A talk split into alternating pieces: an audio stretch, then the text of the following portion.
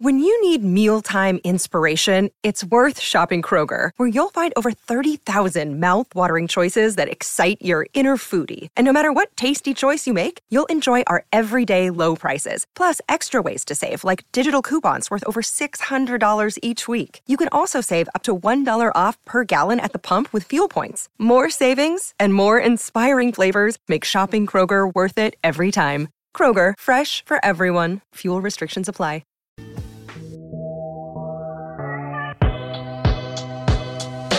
Heyo, welcome into the CHGO White Sox podcast presented by PointsBet. Use promo code CHGO when you sign up to get two risk free bets up to $2,000. Welcome into Studio A of our CHGO offices here in the West Loop of Chicago. I'm Sean Anderson, the host of the CHGO White Sox podcast.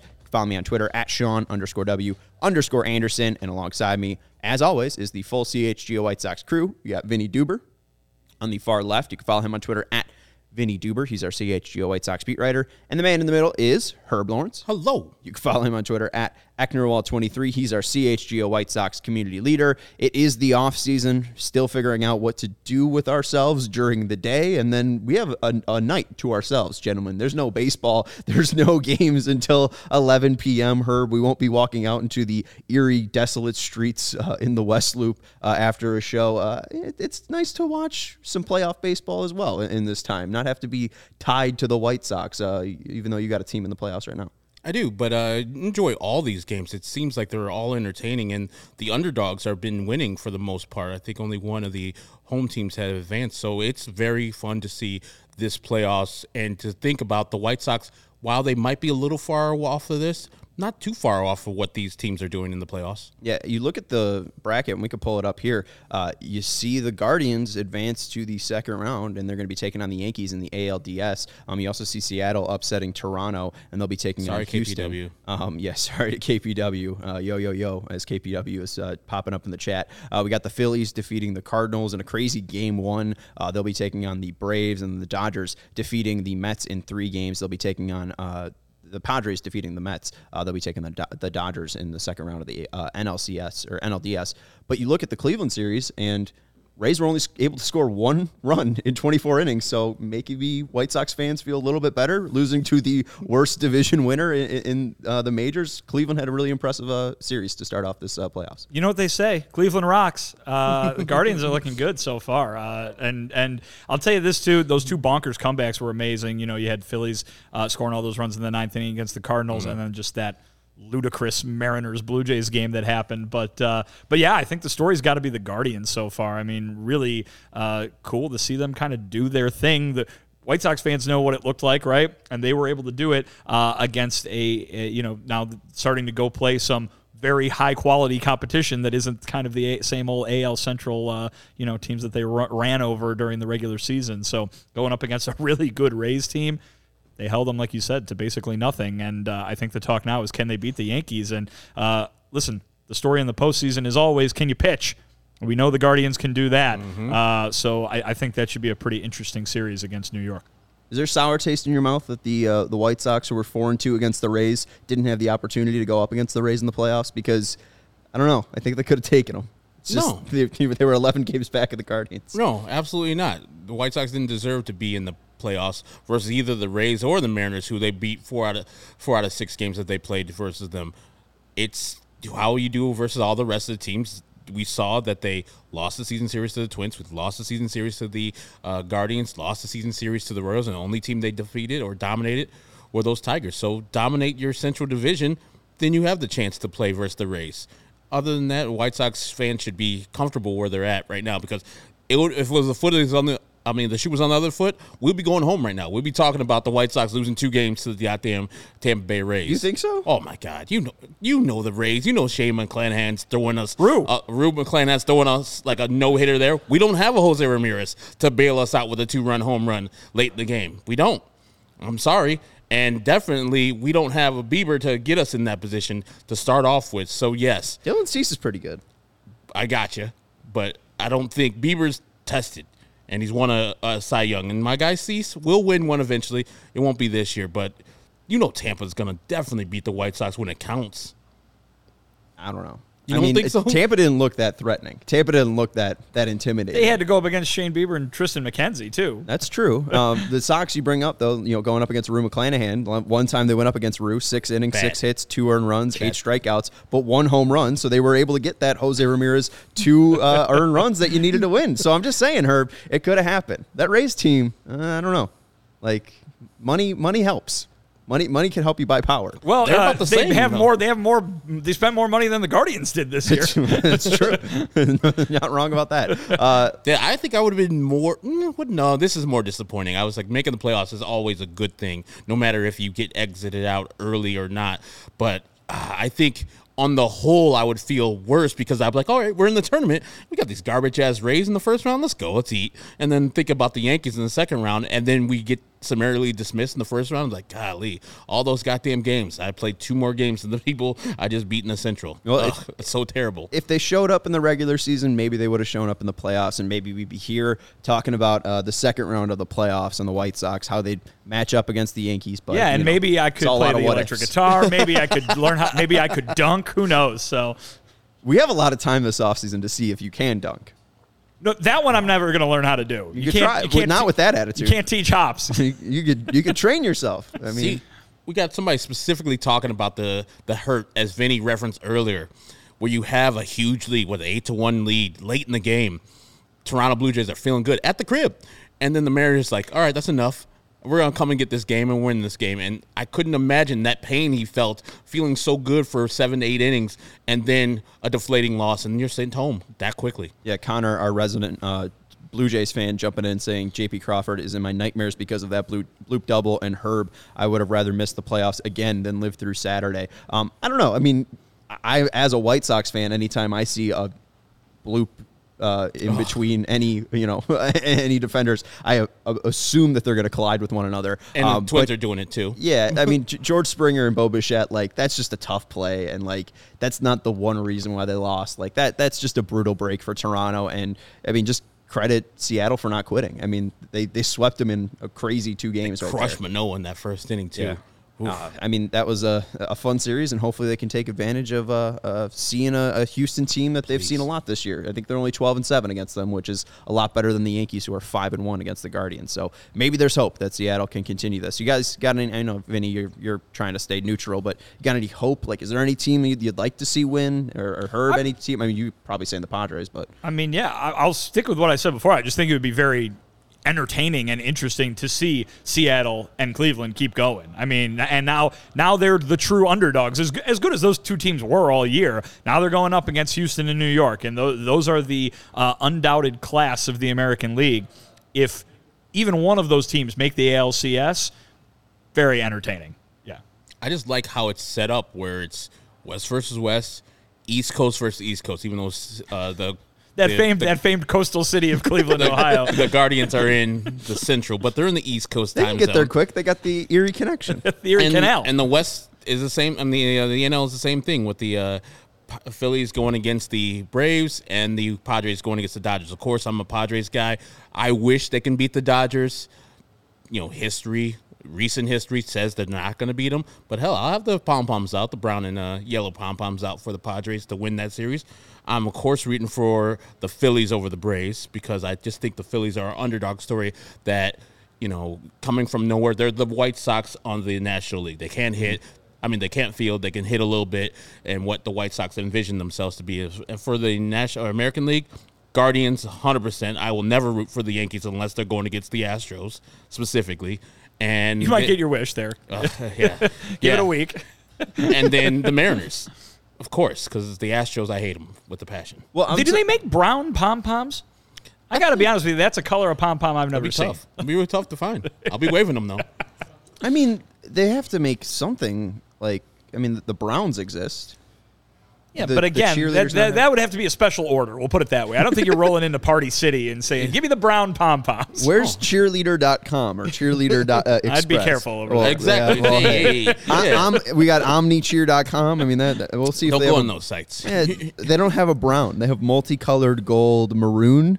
I mean, we could get your maroon one, would Herb, but it's not really brown. I mean, like this is more like Loyola colors Yeah, rather that's than exactly what that than, is, than, yeah. than Padres. so- Steven's looking for it. Oh, there you go. That's that's brown enough. Again, That's that is ugly. No, it's not. No. That is a. sp- You need to make a special order for that. Yeah, just stick with yellow. I think yellow's a better color there. Or just go the old colors like the blue. I had the other hat, the blue and uh, Maybe orange. Orange. Trevor yeah. Hoffman era. Yeah. Yeah. Tony Gwynn too, Ken Caminiti's. famous. He, he was part of that brown and orange uh, crew at- at the uh, at the end there. Played a long time. I think Yeah, he he wore did. every every uniform. Yeah, right. Maybe outside of the camo ones. Um, I do want to. I was surprised you didn't bring up reseeding though, because that was the one thing that I would have be. You know, if I'm a Padre fan, I'm looking at this. We have to go up against the number one seed uh, Dodgers when the six seed Phillies are out there. I think it should be reseeded where the Phillies go up against the Dodgers. We take on the Braves. You know, it should be easier. Padres have a unique challenge in front of them. They might be the first team ever to eliminate four consecutive 100 win season teams in a row. So if they beat the Dodgers here, they go against the Atlanta Braves, more most than likely. They beat them, and if they get into the uh, championship, they go against the Houston Astros. Hey, they make the gauntlet tough to to win the uh, World Series. It shouldn't be easy. And if they got to play the Dodgers now, they got to play the Dodgers now. It doesn't matter.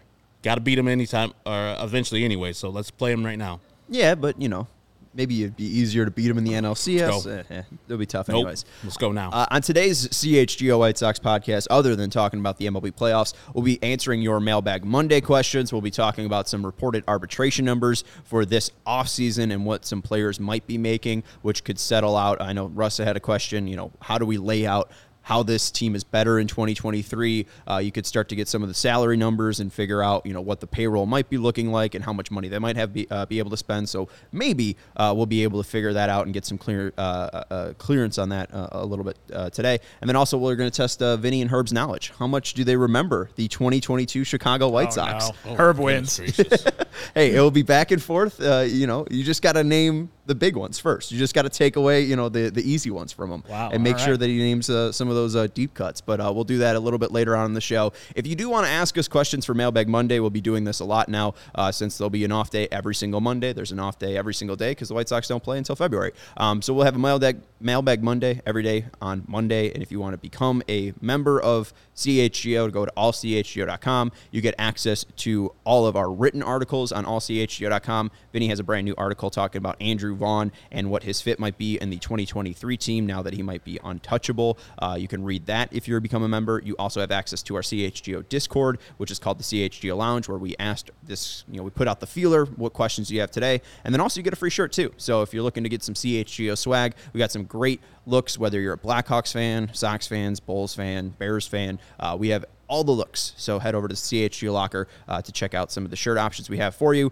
But let's jump into the questions, gentlemen. This is the first question we have today, and it's coming from our guy, Who's Your Daddy? Given what Rick Hahn said about spending this offseason, do we have any reason to believe we might still add at least one impact player due to how much money comes off the books after 2023. And part of this also too, no Jose Abreu. Jose Abreu was uh, one of the larger uh, salaries on the team in 2022. If he's not coming back, like the report said, uh, that's 18 million dollars freed up. So how do we view the off season? Uh, because Rick Hahn, I think the quote that he might be referring to is, "We just can't throw money at it." Um, but I think that's a little out of context. Yeah, the first thing I would respond, the way I would respond to that question is, you know, make sure you know what the guy said, which was in a very specific uh, question that I asked in regards to, you know, maybe needing to trade one of these young core players away. Um, he said we can't just throw money at, at, at this and fix it. You know, referring to the fact that they can't only pursue free agents and all the problems are go- gone away. We've talked so much already in the last few weeks about how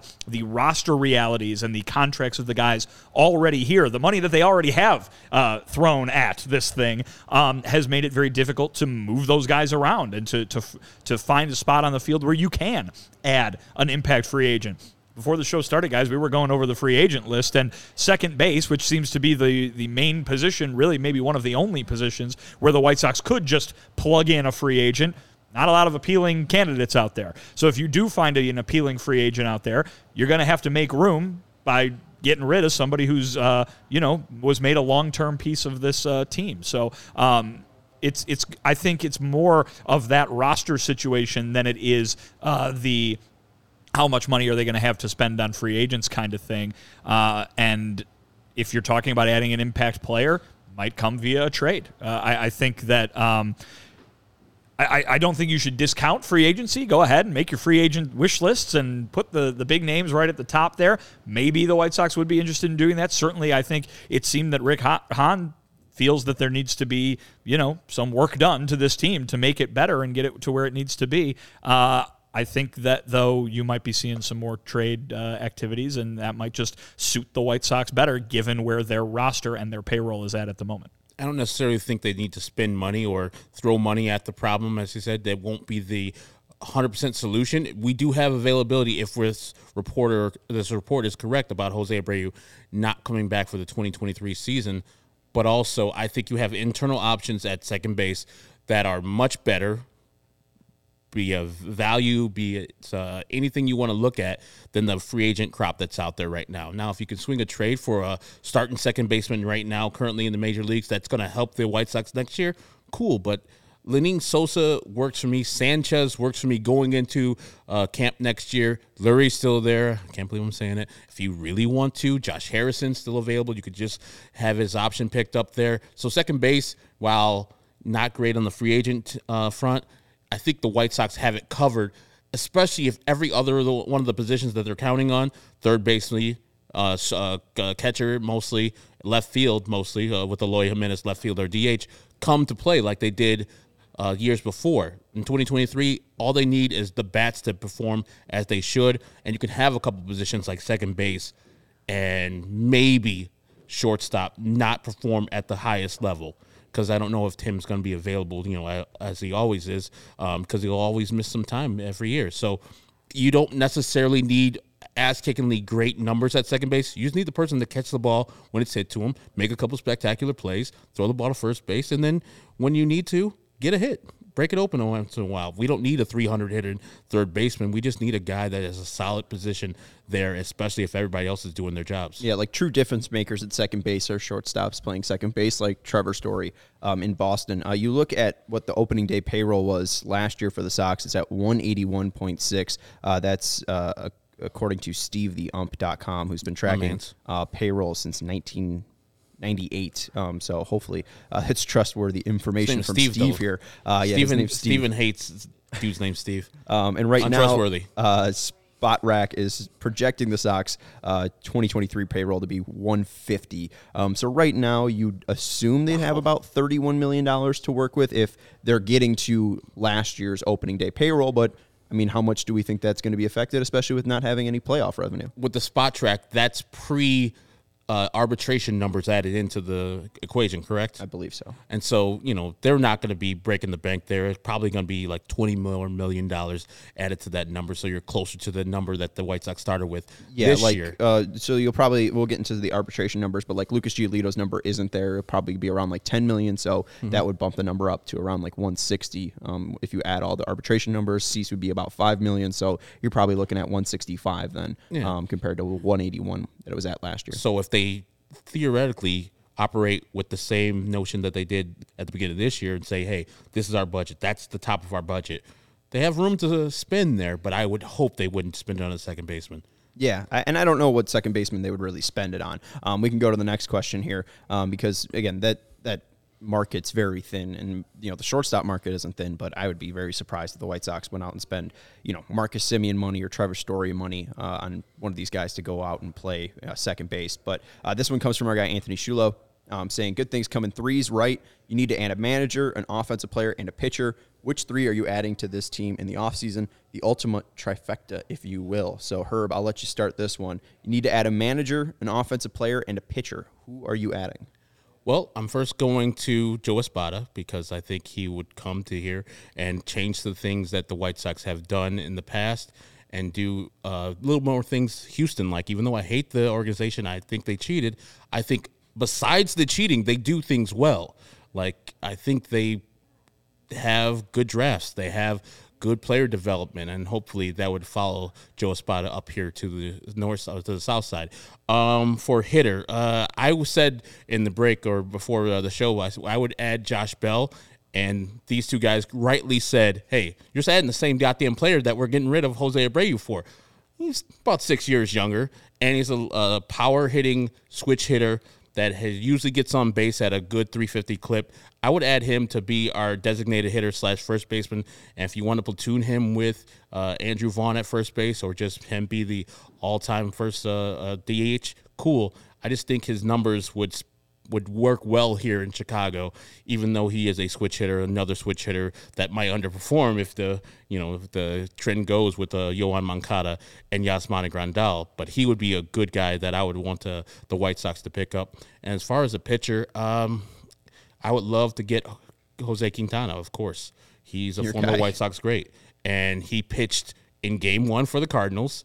He pitched very well for the Cardinals. I think he had like a sub two and a half ERA with the Cardinals specifically, and after he got acquired at the trade deadline, and he's looking strong. He's looking like one of the top pitchers in the league, like he was before he left the White Sox. So I would go and get Q to also balance out that uh, right-handedness in the uh, rotation right now for the White Sox. I know Garrett Crochet eventually is coming, but I don't think he's going to be a starter next year. So Q would be a good piece to have in there as the third, fourth, or fifth starter for the White Sox.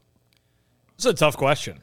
Uh, I, I've been I've been really going back and forth on managers. I don't really know if I have a, a even a good insight into what they need right now. You know what I mean? It's like they need a manager who's gonna win. Like that's what everybody wants, right? Well, and two, Um, like it seems like it's the same parameters as 2020, and I don't think t- you know Rick Hahn had any idea Tony La Russa would be the manager when they started that. search. Right, and I, I mean, I think you always got to think a little bit outside the box. Um, you know, yeah, someone like Joe Espada does seem like he'd be a good fit. I think someone like you know, eh, you know, we talked about it yes on yesterday's show. Yeah, give uh, give Pedro Grifol a, a, a shot in the interview and see what he can bring to this table. I think. Um, when you talk to the players, the, the number one com- the attribute that they talk about is communication, and and obviously that's a pretty big umbrella. You know what I mean? I think a lot of people might think, oh, it means they need to speak English and Spanish. Well, yeah, that's important, but I think you know it's the style of communication too. You know how they how they can relate to these players, and guys who've been doing that for a long time on the coaching level might um, you know might certainly have uh, a, a, a step up as uh, you know into maybe some of these front office guys or something like that. They really respect former players and, and guys who've uh, you know been through the same things that they have before. But um, I mean, yeah. So I mean, if they hired Joe Espada, I think that'd be a really good hire. But but maybe they do want somebody with a little bit more winning managerial experience in you know. And a, a guy like Bochy or someone like that, Ron Washington or something like that. So I don't really know which way they're going to go. Uh, if I had to, to say who would be a good fit, I, I don't think Espada would be a bad fit at all. Um, but in terms of the free agents, man, the list is the list is weird. I, I, basically you've got a bunch of fantastic shortstops and then a bunch of guys that nobody wants. it seems to me. Um, And you know we're not going to be the shortstop mark. Obviously, that's not a blanket situation, but uh, when you look at the pitcher situation, I think that um, there's a lot of uh, guys with White Sox DNA, if you will, out there. You mentioned Jose Quintana, Chris Bassitt is a free agent. Carlos Rodon's probably going to be what the number one starting pitcher on the market, with the exception of Jacob yeah. Degrom, probably. Uh, so that'll be wild. But I mean, he's got the age too. He's five years younger than Degrom. Uh, but how about this for a for a fifth starter? How about uh, Noah Syndergaard? I'm not. I mean, just his health is the only thing I am concerned about. I mean, I know he's a mid pitcher right now, but he's a fifth starter, as you said. You probably wouldn't have to pay, you know, that much for Noah Syndergaard. You would only have Made to like- probably do a one year deal with a with an option. He made one year. Uh, he got a one year deal this year. It was 21 million dollars. Yeah, I'm, and he performed how he did, and the, the market's like, okay, cool. You're not a 21 million dollar pitcher anymore. I don't know. I mean, like la- the- Agreed. in 2021, he got a, a, a one year, 21 million dollar contract after pitching two innings in 2021. Who gave it to him? And not the Angels. Right. Exactly. Yeah, Exactly. Right. So I mean, I mean, do you really? I mean, we were kind of looking at what Pollock's market might be or might not be if he accepts or uh, not accepts this market. I mean, like, I don't know if he's going to take a ten million dollar cut. We're assuming Lucas Giolito makes around like ten million dollars. So, I mean, you know, Thor's around like what twelve to thirteen million just because of his.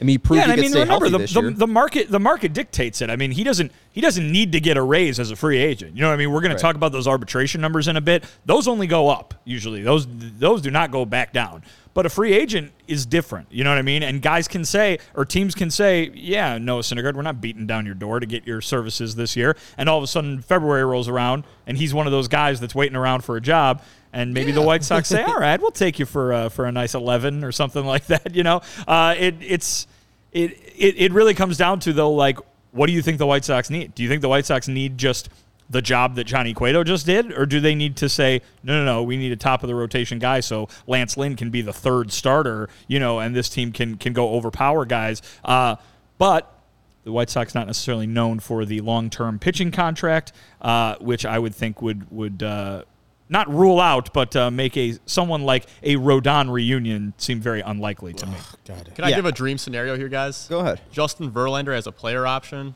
It's a $25 million option. The Sox were rumored to be involved in his market last offseason. That's the dream for me. Well, to, but how is he going to not pick up that twenty five million dollar player option? You think he could get more?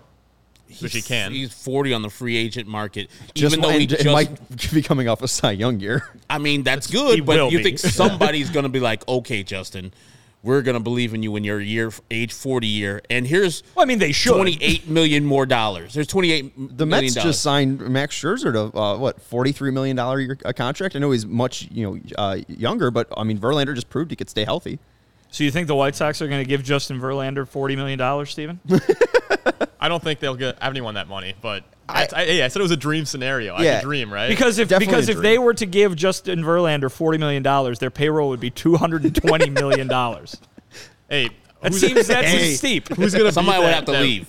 That, that top of the rotation of Cease and Ver, or Verlander and Cease in the playoffs. Let's say I mean, somehow if we you- get there. Wrong. If you do that, it's tough to beat. Theoretically, they would have to get rid of Lucas Giolito or somebody in the ro- or rotation. like half the team to make to make room for forty and then dollars. have Verlander, like I'd take the you're shot. back into your rotation that much weaker with Davis Martin starting instead. I'm sure people out there who are listening and watching like bet sign me up, but it's not that easy to get rid of Lucas Giolito because you think he's bad. What other teams think he is? I think you're stuck with Lucas Giolito. Might as well just ride it out and see if he returns to form with an off season. Also, there's no reason that having two of the best pitchers in baseball is a bad idea. That's never a bad idea. But hello, New York Mets, who just threw uh, Degrom and Scherzer in a playoff series and lost. But also, if the White Sox won hundred games, I don't know if I'm too upset at it. Oh, Like, I'm you know, furious. Oh, you don't think the Mets fans are at furious? You don't think furious, we'll be on this like, same podcast was- in New York? They they failed. They failed like to to win the World Series. Yes. Yes, but did the the 2022 Mets at large fail? No, they won 100 games. Well, especially compared to the Mets. Right. Yes. And I mean, I think that's what I that's what that was my thoughts on the 2021 White Sox, right? Was like, yeah, okay, they were very disappointing in the playoffs, but like the White Sox don't make the playoffs. So that's pretty good. Yeah. Yeah. Like you should be pretty happy with them actually winning the division. Hasn't happened in, you know, there are middle schoolers who that was it had never happened in their lifetimes. I think people, and if that was to happen here, and yes, the White Sox haven't been to the playoffs a lot. I think 11 times in their history, which is, oof, That's very few times. it is, and they've been around since 1901. But like, if they went to the playoffs, had like one of the best records in midseason, and the Guardians or the Twins caught up with them, firstly, we'd be pissed. Secondly, yeah, 100 wins is awesome, but we got to now host this garbage team, which we're much better than. And then with our two strongest pitchers, now we are out of the playoffs. God, how how do we end up here? I'm sure people in New York are like, oh, this is not a winning season. This is a disappointing season just like we would say this year, the White Sox only got to the first round of the playoffs this year, no matter how many wins they had. Yeah, I don't know. I mean, like they play that series, you know, 100 times. I think the Mets win 70% of that time. Yeah, so it's just like it's that's baseball, Susan. And I, don't think know. if you, you know, widen it out and look at it just as making the playoffs is a hard ass thing, you should accept that as a great year no matter what. I'll be there with you because making the playoffs in baseball used to be the hardest thing in sports. Now with the expansion, it's a little less hard. Um, but I think making the playoffs for the Mets awesome because they haven't been there a lot. But overall, this season they had higher ex, uh, aspirations for this season, especially with the pitchers they have, with the bats they acquired at the uh, trade deadline, and only to fall short to a San Diego Padres team that is, they could say it, they're probably not as good as they are, and they didn't have their best player, and they got beat at the crib. It feels probably very disappointing how it ended, how. Buck Showalter acted last night, even though I would have did the same thing if uh, my team was getting shut out by uh, Joe Musgrove and I felt they One had hitter, something on his yeah. ear. I would do the same thing, but there's got to be some punitive damage to that. You have to not be able to challenge a pitcher and see he has substance on his ear without any consequence if he doesn't. So it's not it's just a 2022 version of stepping out of the box like 100 times in a row. yeah, Yeah. Right? yeah. It's just I don't I don't find anything bad that Buck did. I mean, like, you know, they had one hit. Like I don't know if He basically came out and said though, I did it to break his up his rhythm. Right. He was like it's like it's like gamemanship, but also it's like, oh God, you're just trying to take off my uh, my rhythm, and I, that's cool. But also, your batter should be doing that, not you, Buck. Right, but you know, obviously, I think you said like he, he wasn't seeing his his hitters wake up. They got one hit that entire game, and it's just like he had he either had to knock him out because he knew his hitters weren't going Joe's to. about that business. Um, yeah. Uh, to answer uh, Anthony's question, I would say manager. I'm fine with Espada. Um, he was born in Puerto Rico. A lot of people, you know, hype up his ability to re- make relationships um, and just being with the Yankees and Astros. Uh, very recently, I think since 2015, he's been with those two organizations. Um, it seems like he's been able to take in a lot of information, and uh, I think it would just be nice to have that in the White Sox uh, organization. But managers don't matter again too much um, unless they start to. Um, and I think we started to see in 2022 that might have started affecting them. Uh, but yeah, I, I think Espada seems like a, a slam dunk hire, but I don't know if I'm going to be too upset if they sign. You know Bruce Bochy. Uh, I don't know if I'll be that annoyed by it, um, but we'll see. Uh, if I had to pick a player, um, Alex Rude's bringing up Blake Treinen. I don't know about that, but I'll bring up Brandon Nimmo. Um, Brandon Nimmo can play center field. I think obviously Luis Roberts got that spot for the Sox, but if you move him over to right field, I brought this up with you. I think that it could be Adam Eaton 2016, 2017 esque. Um, I think you can have that sort of shift. He's a very good center fielder. You move him over to right field. I think that you'd even see uh, more added defensive value, and he is great at getting on base, makes a ton of contact, 53 extra base hits, uh, 53 extra base hits this year, uh, 16 homers, I think 30 doubles, seven uh, triples as well. Um, just can handle a bat. Does- I'd like his presence. Does he have a right fielder's arm? Uh, I can look it up because now Statcast has uh, arm data, so I can see if he has Arm a, a- data. arm data, a right fielder's arm. But I think it's probably uh, fair that he would have the best uh, arm, on the White Sox, which isn't saying much. Um, Not at all. I think AJ Pollock had the uh, the best arm for the White Sox this year. Uh, yeah, eighty nine point one was AJ Pollock's arm. Uh, Andrew Vaughn was second at What is that out of? 88.8. Um, miles per hour. That's his average uh, miles per hour On This the is- throw. Yeah, arm strength. And usually right fielders Is that up in good? the upper 90s. Uh, it's red. Uh, yeah, upper 90s is, is good. Uh, Just to compare him to Nimmo. Oh, no, I don't want to download the S. No, I want to download it. Download it. Um, XYZ. Nimmo's 88.1. So Nimmo Around- around is same Nimmo has the same arm as Gavin Sheets. Okay. So you're not upgrading the arm in right field. That's. f- I mean, it's fine. Um, You're You upgrading know, everything else though. If he can hit or catch the balls that are hit to him, understand how to break off a hit ball, a hit ball off a bat instead of you know freezing and then going the ball going over your head. Cool. He plays outfield. That's always good. Yeah. Have experience playing outfield when you play an outfield. And he could hit. Um, if I'd add, add a pitcher too, uh, you mentioned left-handers. I would obviously say Carlos Rodon. Um, I'll just go great. into reality though, because they're not going to sign a pitcher to twenty million dollars a year. Um, Andrew Heaney. I don't know if he'd be a, a twenty million dollar pitcher, but he was really good in Los Angeles, and he's made some changes to his pitching repertoire that has paid off very well. He ditched his curveball for a slider, um, and decreased his changeup uh, changeup usage as well. And he had a, a renaissance of a career uh, a season in uh, in uh, Los Angeles. So I think it'd be fantastic to see him in a White Sox uniform, gives you a left-handed pitcher, um, and I think he's got a little bit more potential than maybe a Jose Quintana, uh, a little bit younger as well. He's only 31 years old. So uh, those would be the moves that I would make. We got more questions after the mailbag, uh, or for, to continue the mailbag after this break. This football season, PointsBet's bringing you a better way to bet live on games, which means before this ad's over, you can place a live same game parlay bet. You can bet on the next drive to be a touchdown and cash out your second half live over bet. On Bears After Dark, Cody will be joining the CHGO Bears crew to give you his picks for the Kansas City Oakland game tonight, and he'll help you build the perfect live same game parlay by combining your favorite bets anytime during the game, including spreads, totals, player props, and more. And you can also choose the outcome of the next drive and next points with points bets, Lightning Bets. I was doing this last night with the Baltimore and Cincinnati game. Uh, I was able to make money on that uh, last Cincinnati uh, offensive touchdown. I bet a dollar and won three. oh, football. three- I thought there was like some base. I thought there was like some No. baseball NIT that I didn't know anything about. This football like the season, Orioles the played the Reds last night. For the should toilet have bowl. baseball NIT though. Oh, that'd be so great. That'd be great. Right White now, Sox It lose would the be first round, something, too. Mark, certainly. Mark Payton would be the leadoff hitter for the White Sox. Um, but lightning Tim bets would are- be back though. What was it? Tim would be back Yeah, though. Tim will be back and playing. Uh, but PointsBet's lightning bets can make tonight's games uh, a lot more fun. So whether you're on the move or on the couch, do it live on PointsBet. Download the PointsBet app today and sign up with code CHGO to get two risk-free bets up to two thousand dollars. And if you or somebody who has a gambling problem and wants help, call 1-800-GAMBLER for crisis counseling and referral services. There is no NIT for baseball, but if there was. Game Time would have your tickets. It's the hottest new ticketing site that makes it easier than ever to score the best deals on tickets to sports, concerts, and shows. I know Casey was looking for tickets to Harry Styles. I think he's still playing tonight at the United Center. Who is that? Uh, okay, that's the response I was expecting. Oh, from the two. guy who's in the post-credit scene of Eternals. I guess. What movie is that? Where's my Where's The my Marvel people at? Come on. Marvel? Yeah, it's Oh. awful. Okay. I well, saw it. It wasn't good. It's awful. uh, not a not a huge Marvel guy, so you're gonna miss me on that Oh one. no, dude! Um, Werewolf by Night. It's good. Go watch it.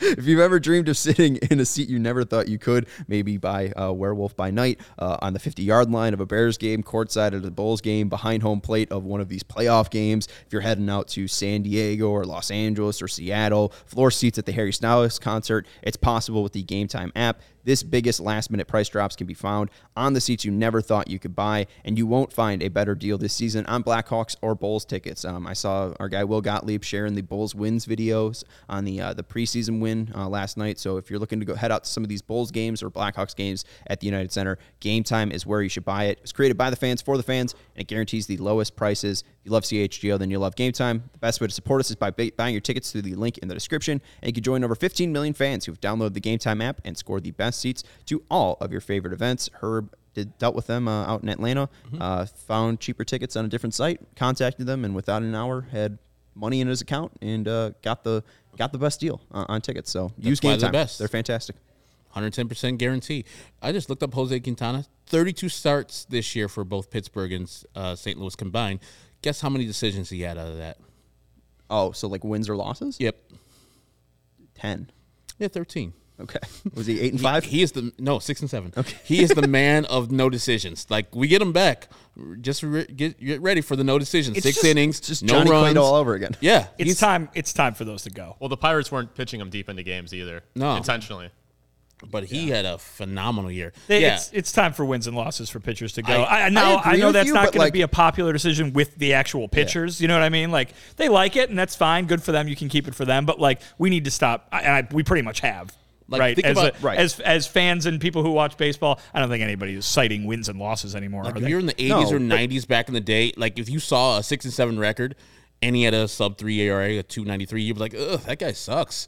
He's terrible. His record says as much. Yeah. Now we know better than that. We know Jose Quintana was a above average pitcher, but it took until I think when um, Felix Hernandez won the uh, Cy Young with a 13 and 12 record for people to say the record really doesn't reflect how great of a pitcher he was this year. Look at Jacob DeGrom, all the times that he dominated and the Mets never scored runs for him. Well, and now, as Steven says too, it's it's even out the window in terms of strategy. I mean, I think everybody's ears perked up and they they went what when Tony La Russa kept talking about how he wanted his guys to get wins all the time. You know, it, it not in terms of like. Oh, you know, we disagree with you. Pitchers shouldn't be rewarded for for doing a good job, but in terms of is that affecting the strategy in you know, is it is there a time in the fifth inning when a starter needs to come out? Is there a time when you only need if you're the Pirates or the Cardinals, Jose Quintana to go five innings, and that's perfectly reasonable uh, because of what they can do. Uh, it's it's kind of completely useless at this point unless you're just an, a pitcher who wants to be you know kind of rewarded for a job well done. Well, and funny enough, though, I mean, like we see the postseason uh, this year, and you see so many guys go seven innings. So it's like you know we, we've seen for the large part during the regular season these guys not be used to the fifth and sixth innings, but then in the postseason uh, when these games count, uh, they're able to go deeper. Um, but yeah, even bringing up the wins and losses, Lucas Giolito, his record eleven and nine this year. Jacob DeGrom in his 2018 Cy Young season, where he had an ERA uh, an ERA of 170 and an ERA plus of 218, 10 and 9. so Lucas Giolito had a better win loss record in 2021 on an 81 and 81 team than Cy Young winner Jacob DeGrom. Yeah. So, and I think J- there was some crazy stat about Jacob DeGrom like driving in more runs for himself in that 2018 year than the actual Mets offense. Uh, what's the next question we got here, Steven? Hi, Jake. This is not distracting at all, by the way. Uh, other Sean asking, per reports, everyone but Cease and Vaughn are available. What could Eloy or Robert bring? Uh, you've talked about trading Eloy. Um, we really haven't brought up Robert too much, but he's not untouchable. We hear that the contracts are, you know, nice. That that, that you know people think that it was a good idea for Rick Hahn to sign Luis Robert and Eloy Jimenez to these uh, these cheap deals. So the players are cheap. They have control. Um, I think it would probably take an insane amount to get Luis Robert to a point where I don't think his value would match up to what the Sox would get, which is why I really don't see a Luis Robert trade even being worth my time to figure out, really. Yeah, the reason why I bring up the Eloy, I think he has the highest trade value on the team currently because he kind of rebuilt that with the second half that he has. Like, okay, when he's healthy, he is that hitter. We've seen nothing but that hitter show up when he's healthy. Luis Robert, he had probably his worst season of his three, and inconsistent injuries after injury after injury, the viral thing. You would be trading him for literal pennies on the dollar for anybody. You don't know the ceiling that is Luis Robert. We both thought he was an MVP candidate. Mm-hmm. We're not going to be far off of that next year. If Luis Robert posts 150 games, he's going to have great numbers, I believe. And so you're trading him off a hurt year. People are going to be jumping to get Luis Robert. Like every single team in the major leagues will be like, cool, you're trading him for that. But this is his numbers this year. You sure? Cool. We'll throw you this. And they'll be throwing you these low, low uh, ball numbers, as you said. Your value wouldn't be worth it. And you're like, ugh, this is just trash. No, I want to rather keep this guy when he's healthy. We know who he, who he is, and he can play defense even if he can't hit.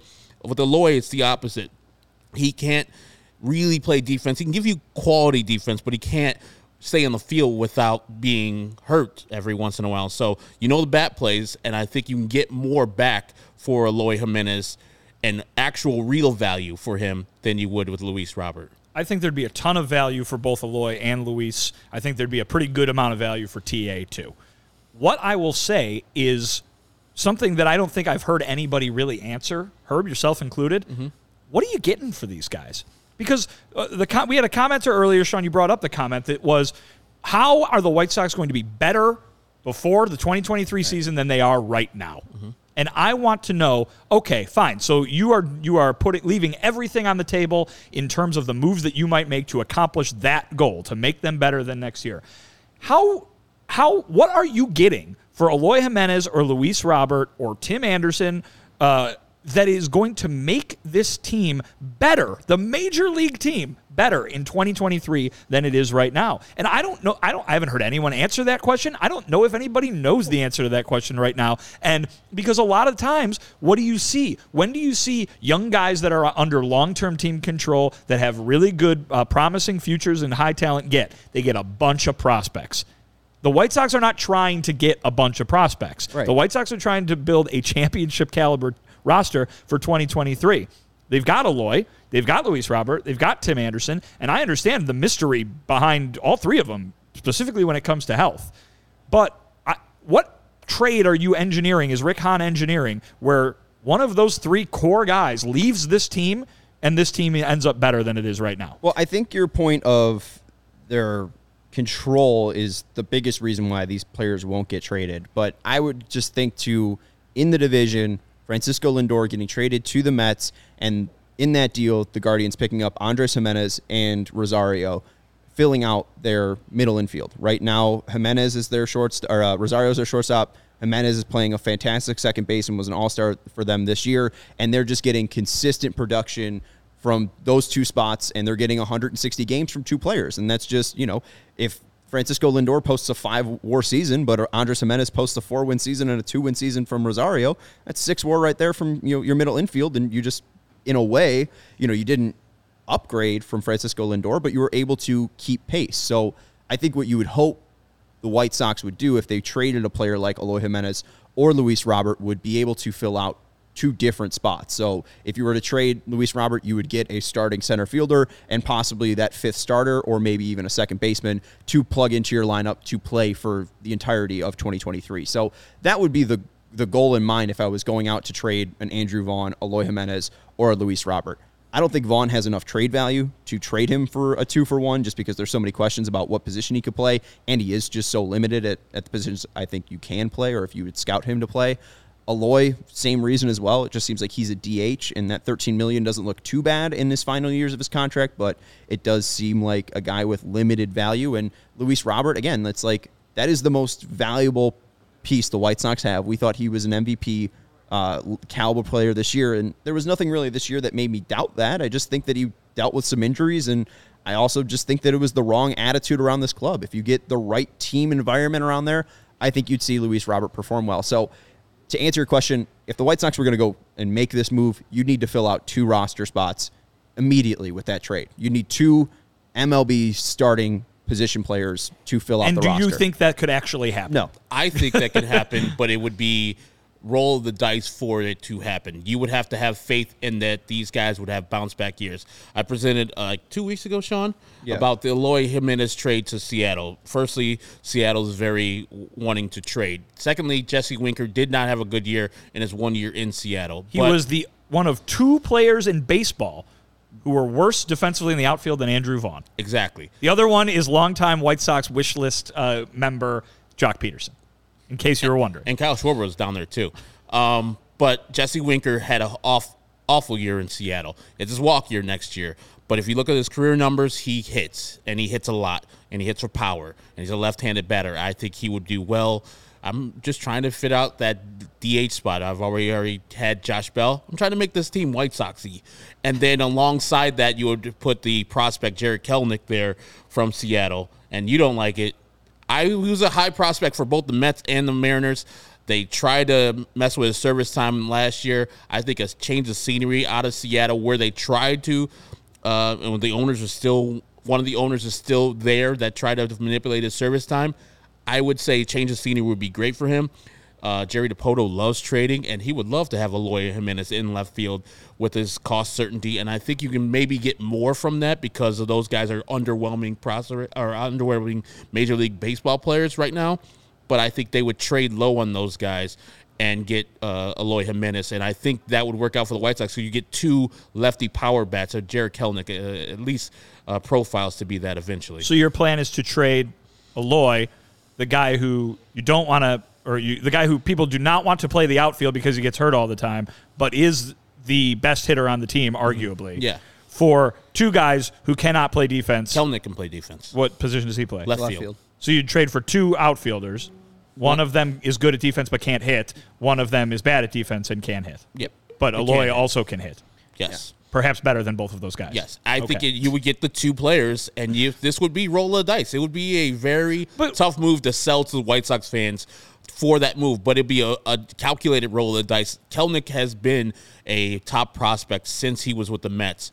Coming back home closer to his hometown of Waukesha, Wisconsin, might help help him a little bit. Does that make the White Sox better in 2023? I do think you can get the same production and more consistent production out of Jesse Winker Kelenic than you can get out of Eloy Jimenez. Then you can count on Eloy Jimenez. I don't know wh- how the Mariners view Kelenic value wise. He's 23 years old and just turned 23. Won't be 24 until July 16th of last year. Had a 922 uh, OPS in AAA this year, Yeah. but struggled in the major league level. A 533, 534 OPS uh, this year in 2022, which was still like 100 points down um, for where he was in his rookie year in 2021. However, people in Seattle fans might point to his last 14 games. Uh, the batting average on OBP don't look well 180, 293, but the slugging was well at 420. He had nine hits in those 14 games. Six of them were extra base hits. So I, I don't know if they want to give up Kelenic because Kelenic was the big piece in that Edwin Diaz uh, Robinson Cano trade. I'm not sure if they want to give up on Kelenic uh, that quickly. And also, too, like, that might just be way too lopsided. Like Eloy Jimenez is very good. It just goes back to my point. It's easier just to let the 36 year old first baseman go. And I, I think you just have Eloy Jimenez play DH, Andrew Vaughn plays first base, and then you go and figure out whether through free agent. Uh, free agency or trading some of these younger players that might not be on the roster in 2023, like maybe a Colson Montgomery, maybe a, a Cespedes or, or you know Sosa or some of these players. That's where you go out and find you know the major league talent or the the player that fills in Eloy Jimenez or AJ Pollock's You're spot. going in- find major field. league talent by trading Lenyn Sosa. I don't know. Okay. I, I threw out a name. All right, congratulations, Herbie. uh, Herbie Herbie Hahn. I just want to get up to uh, speed on Herbie Hahn's offseason plan. Uh, you have Jose Abreu coming back. Damn right. Them signing Josh Bell. No, not no. If that if Jose Abreu comes back, a lot of problems are solved for me. Okay. I don't. Where Where does this is the, the Sean plan of getting rid of Jose Abreu and kick him in the ass. So? on the But way you've out. got so you've got you're trading Eloy, Yep. either keeping Jose Abreu or bringing in Josh Bell. Yes. Uh, and then uh, you're paying AJ Pollock thirteen million dollars to be uh, your fourth outfielder. I would I would find a trade partner for him, but you know, it'll be hard to. and uh, Gavin Sheets is is what In uh, left to left to roam in Bridgeport. Baltimore. in Baltimore. And Al, I agree. Please tell me the day, the year that Eloy Jimenez is going to be healthy. If you tell me that, a DH. if you tell me that, I will keep Eloy every year. But until that day, it's gonna be a roll of the dice to go into the season and say Eloy Jimenez is our DH slash left fielder. It's gonna be hard. I would love for that to happen and him to prove me wrong and play all the games. And he will hit 45 home runs if he ever is healthy. I think he'll hit 50 home runs if he's ever healthy. But that's the big catch right there. Will he be healthy? I think if you put him at DH, that he probably be healthy enough. Uh, from July 6th to October 5th, the Sox played 83 games, uh, and Eloy Jimenez played in 73 of those 83 games. Um, so, I mean, he had at DH a, a fairly consistent health record, and Well, he was and playing left field and in some of those. Well, remember too, the reason he the reason he didn't play in those ten games for the most part was because of the after effects of the injury that caused him to miss so much time in the first half. The idea that you're describing, in which he is healthy playing DH, he does not have that the after effects of that injury that kept him out of those ten games. and hopefully the, the, the time off this offseason helps him feel as close to 100% as possible, and keeping him at DH can keep him at uh, as close as 100% as possible as well. And with the new medical staff that they're or the the different Expanded. expanded medical staff that they're having, I hope they send them off season plans of guys. The problem with us is firstly getting hurt, and then secondly, run out of steam. Like Andrew Vaughn's done it for the last two seasons. So we need to both build up the soft tissues and make make sure that they're not hurt during the season. And then also get some endurance in us so we can be ready for the rigors of 162. It's a long season, so we can't have one of our best hitters. If we're going to let Jose Abreu go, he's going to be our best hitter. We can't have him faltering like he's done last two years down the stretch. You mentioned Jose Abreu going. We go to Sam and his question in the mailbag. If Jose Abreu does leave the White Sox in free agency, what team is most likely uh, or the most likely destination for him? Uh, I got three to throw out. Uh, Houston, Yuli Gurriel might be retiring. That would open up a spot for first base, and he can still play uh, defensive first base very, very well. Uh, Miami, I think it would make sense to connect him with the Cuban connection uh, down there. And then finally, Slam Diego. I think he'd fit right there. They lost Eric Hosmer, might be losing Wil Myers. Uh, would be a good spot right there uh, at first base. They're losing Wil Myers. It's a team option for $20 million. They cannot wait to get rid of him. It's him and Drury, who's playing uh, Brandon Drury and the aforementioned Josh Bell, all free agents who are the first baseman they can go to. So it makes perfect sense to go to San Diego for him, but also he'll be farther away from his offseason home and games will be played later in the day. I don't know if that would affect him doing that, but he would be on a championship caliber team next year with the Padres. But I would see him more likely going to the Astros. They just uh, substitute one great Cuban player for another, and Jose Abreu, and they keep on rolling. I would have to cheer against him for the rest of his career, kind of like I cheer against Michael Brantley, who was one of my favorite players. So I think there's a good market for him because he could still hit. And I think when we see him next year, it's going to be very painful because Jose Abreu is going to be putting up Jose Abreu numbers. I think so. And so we're going to be like, man, why didn't we just keep that guy? He wanted to stay here. And we're going to be very sad when he is Jose Abreu next year. All three of those make a lot of sense, Sean. I, I, I, I'm because here's the thing: what is what have San Diego and Houston's front offices done the last three-ish season? Obviously, Houston's been doing it a little longer. They keep their foot on the gas pedal. Yep. These are two teams that do they do not say, "Nah, we're good." You know, they they go out there and they make the move. They are they participate in that arms race. Houston, rightfully so. San Diego, mostly just because they want to. Uh, you know, they they haven't done a lot of winning with Nope. since they've started this strategy. But um, if they're ever going to compete with the Dodgers, what they've got to do is is keep bringing in guys, and they've shown that they're not shy about doing that. So that would be a move very much in line with what those two front offices have done the last few years, and you can't discount uh, guys just feeling comfortable. And Miami's not winning anything anytime soon. But it'd be nice to play down the street from your house, wouldn't it? And uh, Jose Abreu lives in Miami in the offseason, and uh, there would be nothing wrong with him getting to have his family right nearby. And Miami is not going to bench him.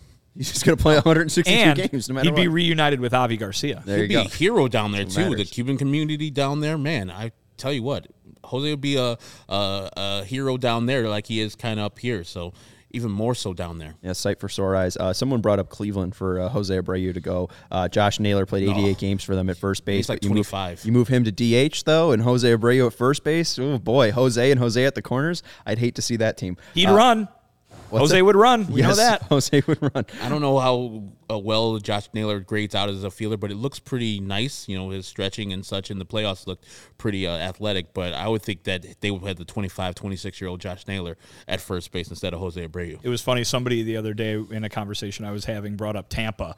Like you know, oh, what a shrewd move by the by the Rays to bring in someone with the production of Jose Abreu, and then they thought about it for a sen- second and went, Nah, they'd make him too many take too many games off. There's no way he's going to the Rays. Right, they bunch They him for platoon every position. Ji-Man Choi. Um, let's look at the arbitration numbers before we get into the uh, the White Sox quiz here and test Herb and uh, Vinnie's knowledge. Uh, these are uh, well, let's uh, show the numbers first from uh, Baseball Reference. This is from uh, and I'm now I'm blanking on that. It's Matt Schwartz, right? Um, from base uh, from. MLBTradeRumors.com. Uh, these are the projected uh, numbers for the 2022 offseason. Steven, if you want to go back, sorry. Uh, Lucas Giolito projected to get $10.8 million in arbitration. Adam Engel and $2.3 million. Kyle Crick at $1.5 million. Ray Lowe at $3.3 million. Dylan Cease at 5.3 million. Jose Ruiz at 1 million. Michael Kopech at $2.2 million. Danny Mendick at 1 million. Uh, I think basically just to go through arbitration. Uh, you can sign a deal. You don't have to go through the arbitration process. You could sign a deal for a agreed upon number. Um, if you want to flash that screen now, uh, Steven, you could see Reynaldo Lopez. Uh, he was one of the players projected to get 2.8, and the White Sox and him ended up coming to an agreement for a yearly salary of 2.625 million. So I think we can look at some of these players and just go through. Uh, Lucas Giolito last year went to arbitration and uh, tried to negotiate with the Sox for a number. I would assume that that's probably going to play out as well this year. Adam Engel, I would assume will be a non-tender. Kyle Crick, I assume will be a non-tender. Raylo, I don't think will go to arbitration again just because he was mainly used as a reliever. Dylan Cease, it'll be interesting to see where his numbers currently his number will settle at. Five point three is an interesting number. Uh, Jose Ruiz, I would assume gets picked up for about one million. Uh, Kopech will definitely stay no matter what that number is, and then Mendick, I would assume gets stays as well because he was great, had a career year in 2022 before getting injured. Uh, do you guys have any agreements, disagreements on what might or might not ha- happen? I thought you ran through it pretty well. I, I, mean, I'd be interested in seeing Dylan Cease. You know, a guy who's going to finish very high in the Cy Young vote. Uh, you know, we can even look. We can look back on Lucas Giolito's. Uh, you know, uh, All Star season, uh, and and Dylan Cease has been better than that. Uh, so I think it'll be interesting to see where that number is, but it will definitely be affordable just because of the amount of experience uh, that, that Dylan has and the way that this system works. Um, I, I think a lot of people are going to look at Lucas's projected number there and be like, well, how in the world can a guy who just had a, a five ERA season be worth that much? Guys get raises. Uh, that's how this works. It is designed to uh, reward playing time, service time, and uh, you know certainly Lucas has done things in his career that are you know worthy of him keep getting raises. Obviously, this was a tough year for him, um, but this is how this system works. So uh, I think uh, very tough for Adam Engel that he uh, would make logical sense as a non-tender candidate. You would have said that a year ago. You would have been like, "Wow, that's crazy," because he finally has shown that his bat and his glove kind of line up a bit. This year, the bat was not good, and he had some really bad moments with the glove as well, which was very surprising from a guy who we know is a great defender out there in the outfield. So um, I think you you nailed it there in terms of likely thing that things that are likely to happen, Sean. Uh, but we'll see uh, what the White Sox decide to do. Long ways from the non-tender deadline. I think that's end of November. So. Right, and it's funny too. You mentioned, uh, you know, Lucas Giolito and guys get raises, especially starting pitchers. And we look at Reynaldo Lopez, who came over with Lucas Giolito in that Adam Eaton trade. They have the same amount of uh, experience too. Lucas at five years of uh, service time, Reynaldo at five years of service time, and it's why Jimmy Lambert ends up bringing up to you in Minnesota, like, oh, I'd like to be a starter next year because starters get paid. Starters get paid. Starters So, get paid a lot. If you want to be a starter, uh, or if you want to be a pitcher, uh, be a starter. I mean, I would look at uh, Dylan Cease's contract. We just saw Spencer Strider sign a long-term deal after his rookie year, where he's paid in his last three ARB years and his first free agent year twenty-two million dollars. These are Dylan Cease's first, second, and third ARB years coming up, and then he can buy. You know, theoretically, if you're doing a four-year contract, you can get that for cheaper than he would be as a free agent. They're about to gonna be the same age when they're free, Spencer Strider and um, Dylan Cease. So I would, if I was the White Sox, I know he's not going to be interested in a really long-term deal with us.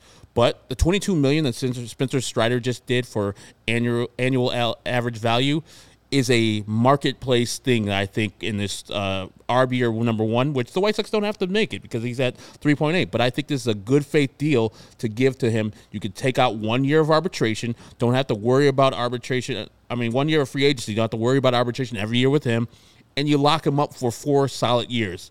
I think that would be a smart move for the White Sox. I'm sure they're trying on extensions with him through the Yin Yang, but Yeah. he just signed with a new management group that doesn't necessarily like having their players sign extensions before they go into free agency. So he's with Scott Boras now.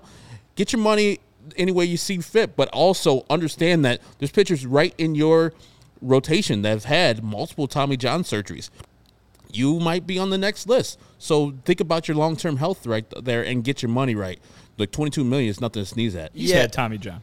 Yeah, exactly. So Yeah. he can have it for a second time. So I- I'm I, I don't know. I, I- I think that we've seen them try to get extensions with Lucas Giolito. Uh, he's been very tough to negotiate. He wants to get his full price. And I, I anytime you go to a Scott Boras client, I don't think that you're looking to you know buy out arb years. You're looking to get to the free agent market as soon as possible. So I don't think that's going to play out with Dylan. It'd be nice, uh, absolutely, but I, I don't think it's going to happen. Uh, just comparing him to some aces that did hit arb years, especially after great years. Uh, Gerrit Cole hit this arb year in 2017 he made 3.75 million. That was after uh, a fourth cy young finish in 2014 or, or, yeah 2015 uh, and then he was kind of iffy in 2016 and 2017 uh, max Fried also finished fifth in cy young in 2020 um, and he ended up getting about 6.8 million dollars um, in, in his settlement last year. So I, I would assume Dylan after a second place finish this year not a great 2021 especially the start I would say around five to five and a half million is where we'd see, but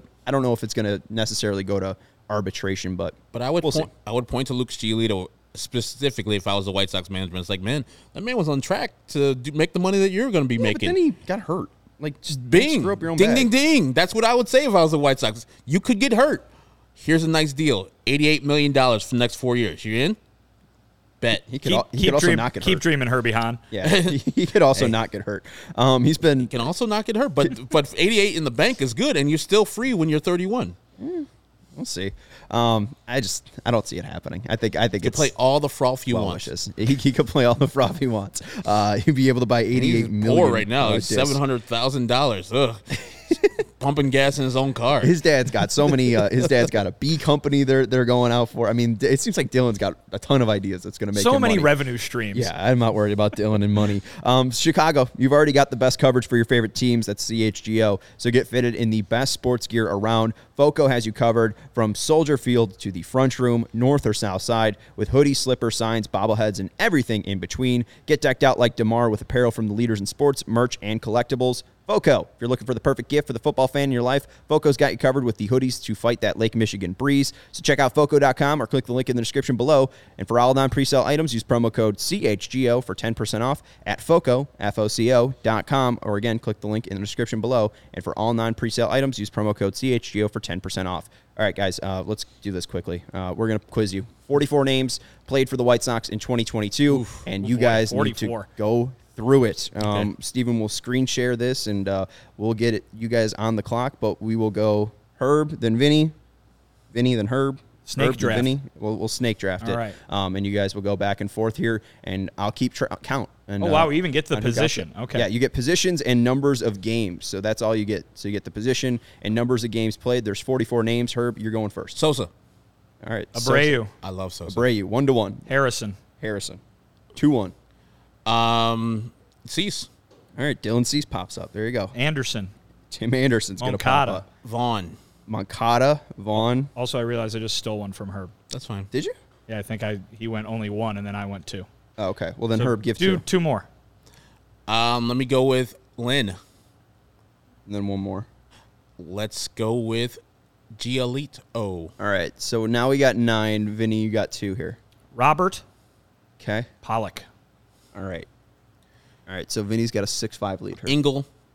Velasquez. All right. Vinnie, you're on the clock with two. Sheets Grandal. Crick. No, C C. C R I C K. Yeah, he's Kyle has been out for a bit. Uh, Ruiz. And Jose Ruiz. So right now we got 17 of 44. Cease, Giolito, Lynn are the starting pitchers. Ruiz, Velasquez, and Kyle Crick are the relievers. Uh, Grandal, Abreu, Harrison, Anderson, Moncada, Pollock, Robert, Sheets uh, have all been named. Uh, 84 games played at DH is the uh, biggest number out there, at least for player position players. Well, that's not true. There's a 97 there, which I believe is Mr. Leury Garcia. Oh, there you go. so Vinnie gets the legend. And uh, I'll go ahead and say Johnny Cueto. all right. So Cueto gets knocked off. Haseley. All right, Haseley. Haseley, and Payton. You're gonna have right. trouble spelling Haseley. It's Uh, A- H A yeah, there's another E in L there. E Y. Yeah, There you go. There you go. And then uh, who was the Payton. Mark Payton. So we're at 21 out of 44. Zavala and McGuire. Two catchers off the board. Still got 84 games at DH and uh, a lot of pitchers left. I'm going with Kelly Joe Kelly Graveman. And Kendall Graveman, the two big offseason signings. We're at 25 of the 44 names. Hendriks and Kopech. All right. Going bullpen and starter. We got all the starters done. The, the starting five is done for the Sox. Adam Wainwright, aka Jimmy Lambert, and damn it, I'm stumped. Um, Raylo Lopez. All right. Uh, Davis Martin Dart. and uh, Romy Gonzalez. All right, we got 31 of 44. That's the first name I didn't get. I, I got a 39 out of 44. Completely blanked on Romy Gonzalez's name. Agent Tanner Banks, Glad someone remembered him. and relief pitcher with only six games. I'm trying to think of that guy. I like how you're going that low rather than take Um, the easy layups. Let's see, with the 84 at the DH. Uh, Come on. I already said Vaughn. You did. Did we? Yeah, it's right there. Vaughn's outfielding first base. Not even listing him as a DH. And shout out to Ted Sox 38, who uh, 31, who made this. I'm trying to think of the DH. Oh, Pollock. All right, Pollock has That's not not been. Pollock DH. is already- Pollock's That been said So is that a loss Yeah, that's a loss. That's a Okay. loss. So uh, Vinnie, you get two here. Uh, Jimenez. Yeah, Oh, that Eloy. Jimenez was the Oh, I name. forgot about the guy no I wanna trade. up. And uh, here you go, Keuchel. Yep. Oh, I that was forgot that Keuchel, was Keuchel pitching for the DFA'd. White Didn't brought up. And we, we're not able to see the chat right now, so I bet a lot of these guys are being named and uh, we can't see. So Vinnie's got the one name lead on you. Yes, he I does. I've, yeah, I think he's killing me. I think I've got two. But go ahead, go ahead, Herb. You got two. Well, you only got one wrong, right? I've only got the Where'd you get last the one two- wrong. yeah, but yeah, Ju- okay. He You're had right. he You're had right. two on that Yeah, one. Yeah. We're in the middle of a round right now, so I think. Yeah. I'm gonna go with Perez and Carlos Perez, who played seven games as catcher. Shortstop. Uh, The lowest for any position player. Danny Mandick. Mendick, you get that. So two players' positions left, uh, 43 games at shortstop and 51 games at third base, and a ton of pitchers left here. uh, Elvis Andrus, Correct. 43 games at shortstop. Jake Burger. Jake Burger are the two other positions. All right, Herb, we got what? Six more pitchers left, they're and you, you relief need pitchers. Vinnie to screw up here, or you're going to lose. All relief pitchers. This is Ugh. getting dangerous. Let's see. Relief pitcher. Ah, God, I am stumped on these terrible relief pitchers for the White Sox. I'm gonna go with um, Jake Diekman There you go. and um, I'm just thinking of a terrible relief pitcher that the White Sox have, and I'm stumped. So Vinnie can go ahead. Wow. All right, Uh, Aaron Bummer. there you go. Oh, he was terrible. I'm thinking he was And uh, how about I'm going to go with the deep cut here. I think I got one of the single digit guys, Ryan Burr. There you go. That's one of them. Uh, there, there's two names that I didn't get. One of them was Aaron Burr, or, uh, Aaron Bummer. One of them was Ryan Burr. I did not get two of those, and I was surprised I didn't get Bummer. yeah, I'm stumped in the last three. You're Vinnie stumped? can just finish it out. Can you clear it out, Vinnie? Let's see. Um, There's three left. 41 out of 44.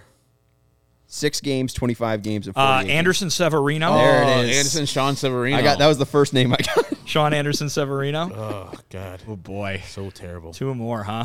Twenty-five. one of them, one of them was an early season guy Yep. that we we definitely just stopped hearing from. Uh, the other one was uh, I think an injury plagued guy. Boy. God, that 48 appearances. was- Steven says Stevens, he's got one Stevens of them. jumping into the contest. yeah, Because I've already the won. 48 Steven, who do you got? Matt Foster. Matt Yeah, Foster, Matt Foster. Dragula's 48 games, and the uh, last one, Alabama's finest. 25 games. Steven, can you name this one? Not yet. I'm Okay. thinking. Number 57. That didn't help. 57. It's going to to be obvious once it Left-handed happens. pitcher. Yeah.